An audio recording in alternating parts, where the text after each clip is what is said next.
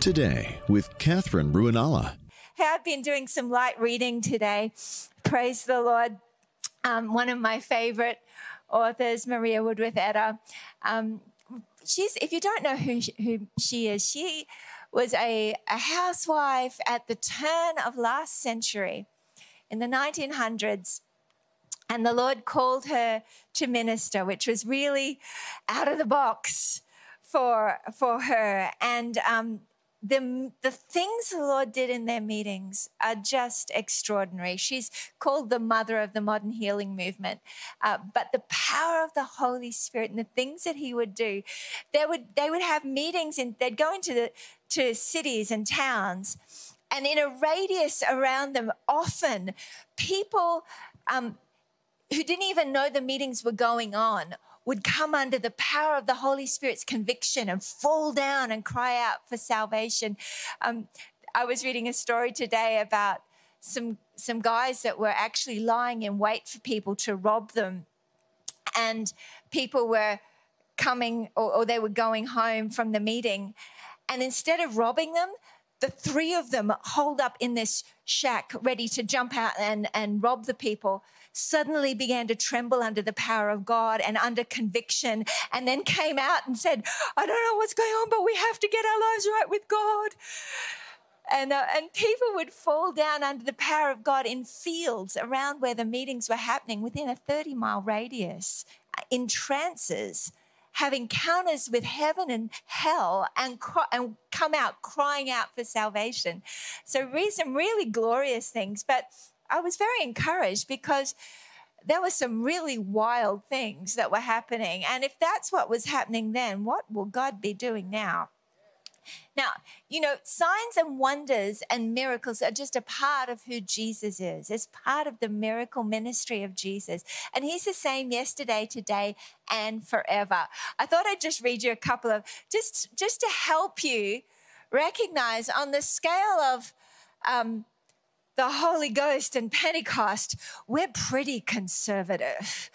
Um, I got to, I got to, you have a listen to this. This is really cool. I just a couple of little stories here. Here, how's this one? This is cool. I like good stories. There's a lady here. Um, she was starting to, she was in her house uh, tarrying to receive the baptism of the Holy Spirit and she began to feel the Holy Spirit uh, touch her. She says here, I knew it was the power of God and I did not resist, but gave up completely. That's a real key right there. They laid me on the floor. My body began to rock and my hands were waving in the air. This is like 1902 or I was all the time praising Jesus and felt myself going up. They told me afterwards that my body raised until they could see the light under it. I was between the window and the rest of them, about 10 in number. And the Holy Spirit came in. I began singing in different languages. And, and uh, she goes on to talk about the power of God and, and how she was gloriously baptized in the Holy Ghost as, um, as she's on the floor under the power of the Holy Spirit and they can see daylight underneath her. And, you know, sometimes people get all excited about that. Oh, I want this or I want that. But you see, when you get Him, you get everything. And I just believe as we press in to know Him, we need to get ready for some things that we can't explain. Because the Holy Spirit is the He's a, a miracle working God. We know Jesus who walked through walls. Why? Because he could. It's a sign and a wonder that makes people glorify him. Why walk on the water? Why multiply the bread? He, it's a, there's signs and wonders that give him glory. And I believe that we are coming into a season where as we become gloriously obsessed with loving him, he is going to do exceedingly abundantly above all we can ask, hope, or imagine. Amen and glorious, of course, so many glorious testimonies of healings and miracles and limbs growing out and um, tubercular people coming in like skeletons at the last eh, you know, at the very end of their life, and the Holy Spirit touching them and, and then putting on weight in the meeting, visibly putting on weight. Glorious. Who wants the weight gain anointing?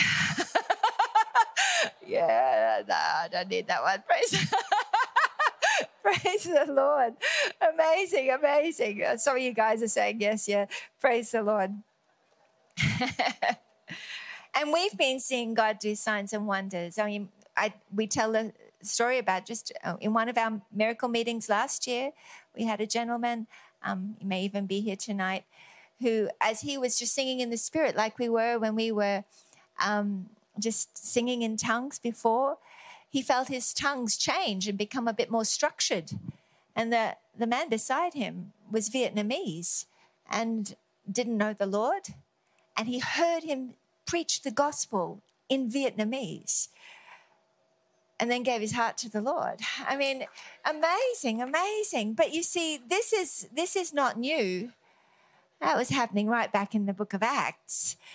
And God is doing glorious things. So get ready for there is much, much more. Amen. Well, do you have your Bibles with you? Turn with me in your Bibles. Praise the Lord. Hallelujah. I've been I've just finished my slow walk through the Psalms. I came to the end, I'm like, oh, it's the end. I'm going to read the Proverbs now. And so I, I'm up to Proverbs 4 now. And oh, it's so delicious. It's like I was telling our partners last night online. Um, it's like those advent calendars you get in in the festive seasons when when you've got you're going to count up to December, and you open a a little door every day, and there's a chocolate or a treat behind the door. Whoever had them when you were young? Oh. Well, for me, it's a bit like every time I open the Bible, it's like opening one of those little advent calendars. I'm like, oh, I'm excited. What's behind the door? What's the treat today? What's God going to speak today? And that's that's the attitude God wants us to have with the Word of God. Like, oh, I get to, ooh, I get to read Proverbs five tonight. Praise the Lord. I'm actually up to four, but I already snuck it in after midday. I'm like, I can do four now. So I'm, trying to discipline myself just to go slowly and enjoy it. Uh, but the, the Word of God is a delight and a pleasure and a privilege for us. We're going to look today at Exodus chapter 15. It's an unusual story. Hallelujah. Now, right before this story is the story of how the Lord parted the Red Sea. And they came across, the Israelites all came across. They had come to the Red Sea. The Egyptian army was behind them, wanting to destroy them. They were between a rock and a hard place. They were really, they were stuck. If God didn't do something, they were, they were stuck. And so the Lord cried out, uh, Moses cried out to the Lord, and the Lord told him what to do, and he lifted up his staff and he parted the Red Sea. The Israelites came across, and then the Red Sea came crashing down on the Egyptian army, and the people were brought safely across into the promised land. Amazing, amazing miracle. So, straight after this, Miriam is singing, Sing to the Lord, for he's highly exalted the horse and the rider, he's thrown into the sea. So, they're all celebrating. Next thing, uh, then Moses led Israel from the Red Sea, verse 22, and they went out into the wilderness of Shur and they went three days in the wilderness and found no water. When they came to Marah, they could not drink the waters of Marah, for they were bitter. Therefore, it was named Marah, which means bitter. So the people grumbled at Moses, saying, What shall we drink? Then he cried out to the Lord, and the Lord showed him a tree, and he threw it into the waters, and the waters became sweet. There he made for them a statute and regulation, and there he tested them. And he said, If you'll give earnest heed to the voice of the Lord your God, and do what is right in his sight, and give ear to his commandments, and keep all his statutes, I'll put none of the diseases on you which I have put on the Egyptians, for I, the Lord, am your healer. Hallelujah. I am the Lord that healeth thee.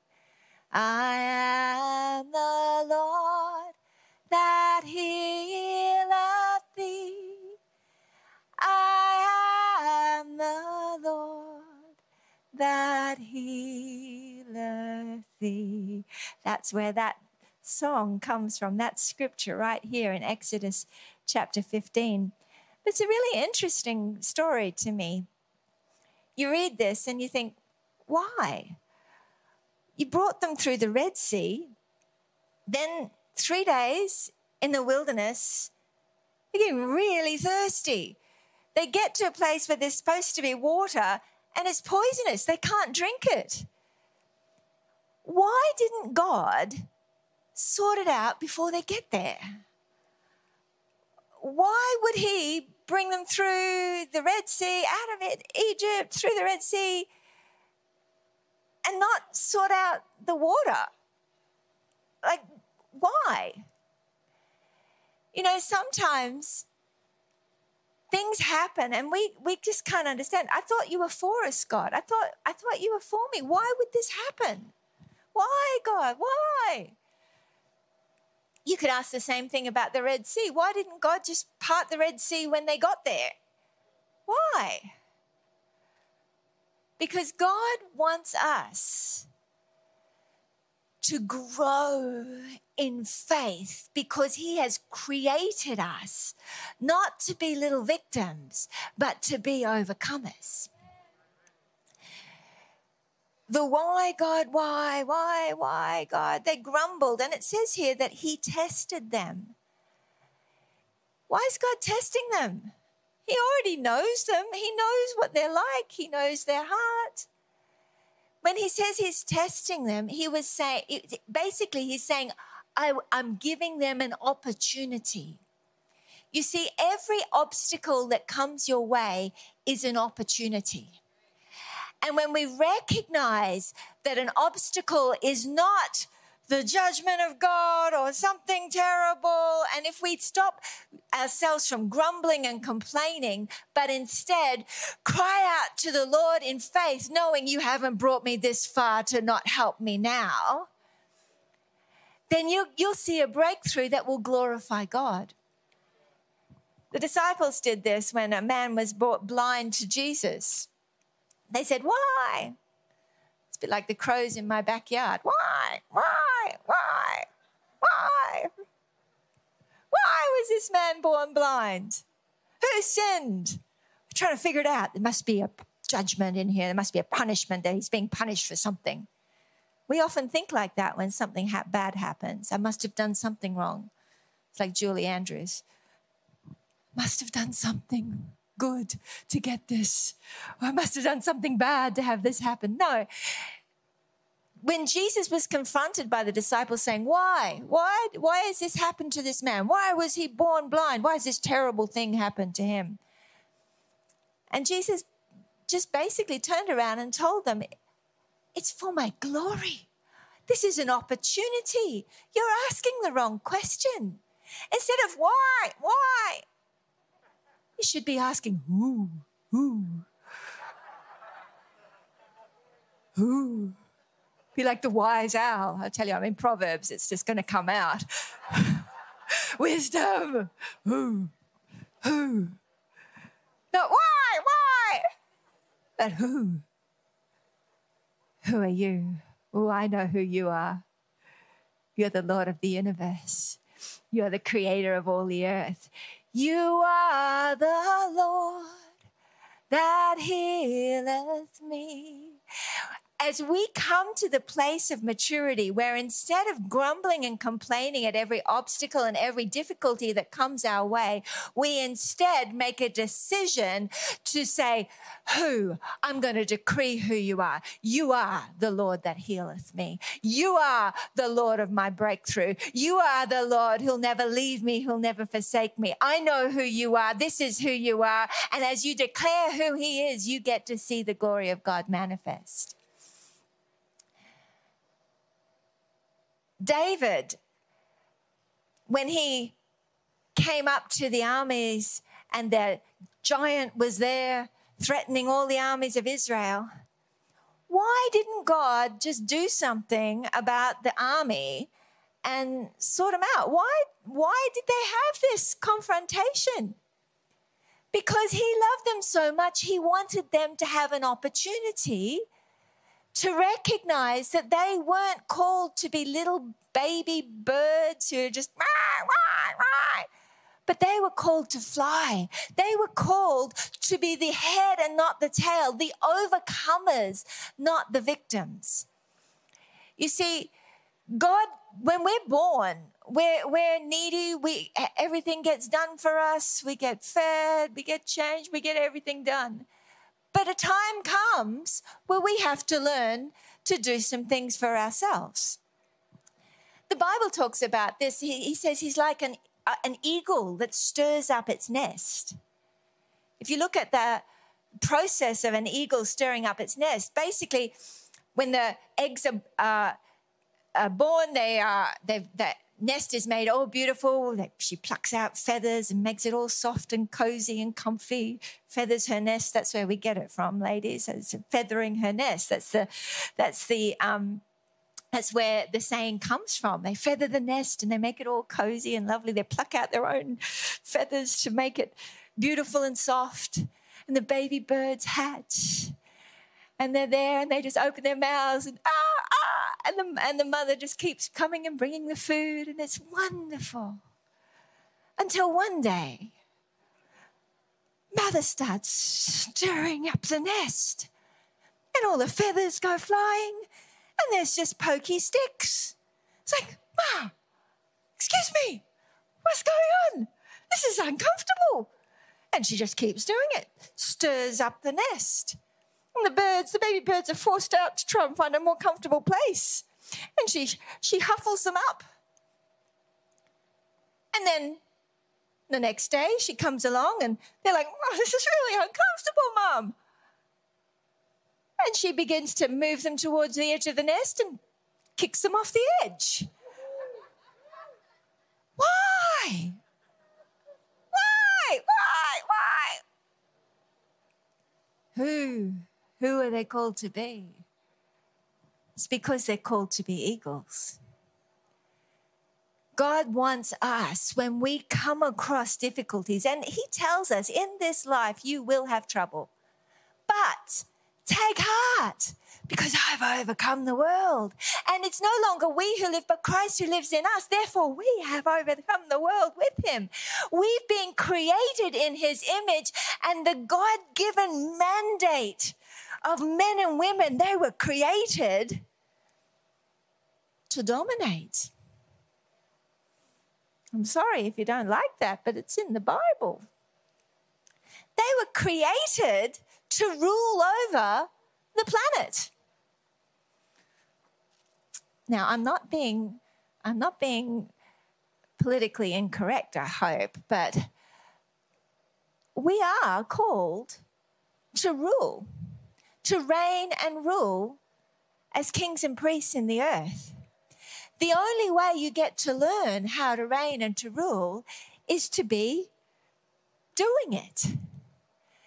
So when they came to the bitter waters, the Lord was trying to help them change their mindset out of a slave mentality where they were the victims and all the bad things were just happening to them to the place where they were now the conquerors. They were the overcomers. They were the victors. God had just shown them a great victory. And then another obstacle comes. Why? Because God wanted them to remember who He is and who they were in His sight. Your obstacle is your opportunity. Caleb and Joshua, when they came back from the promised land, and everyone was like, Oh, there's giants in the land. Like, seriously, why, why, why did God not just clear the land out for them? Hadn't they been through enough? Giants? Why? Because God wanted them to remember who? Who? But they forgot. They're like, we are like grasshoppers in our own sight, and so we were in theirs. They didn't know who they were. They didn't remember who God was. And therefore, they failed to inherit what God had laid up for them. They failed to take on and take over what God had given to them. God was trying to train them from day one of their escape from bondage. He was training them, testing them, not to sometimes we think testing as a, as a negative thing. A test from God is simply an opportunity for you to get a testimony.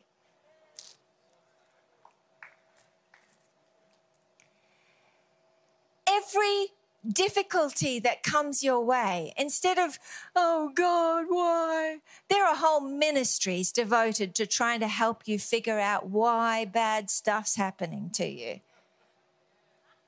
That's not my ministry. Doesn't seem to have been Jesus' ministry either.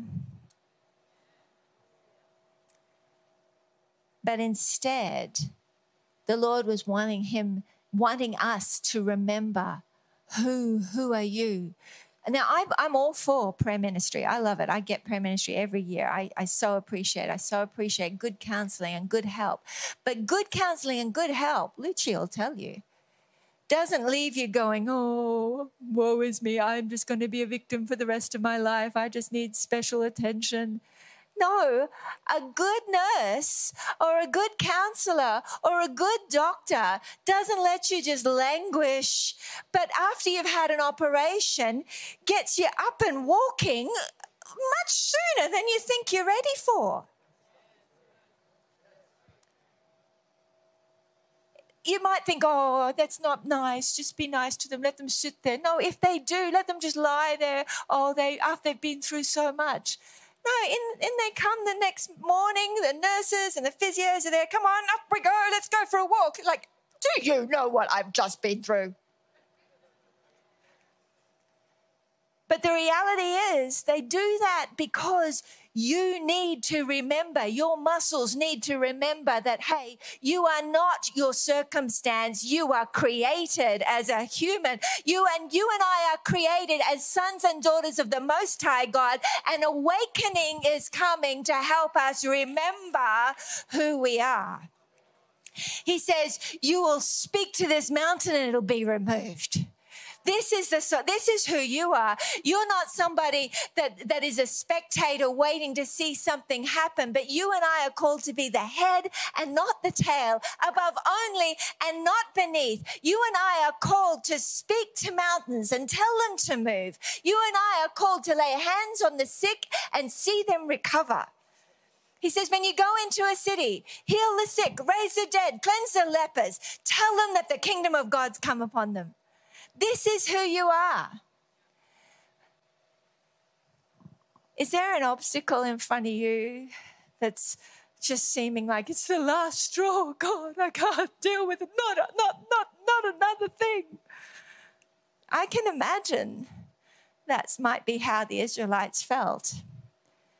And when you come to that place, I've been there, I know you, you feel like I have run out of strength and it just doesn't know, oh, God, no, how can I deal with this?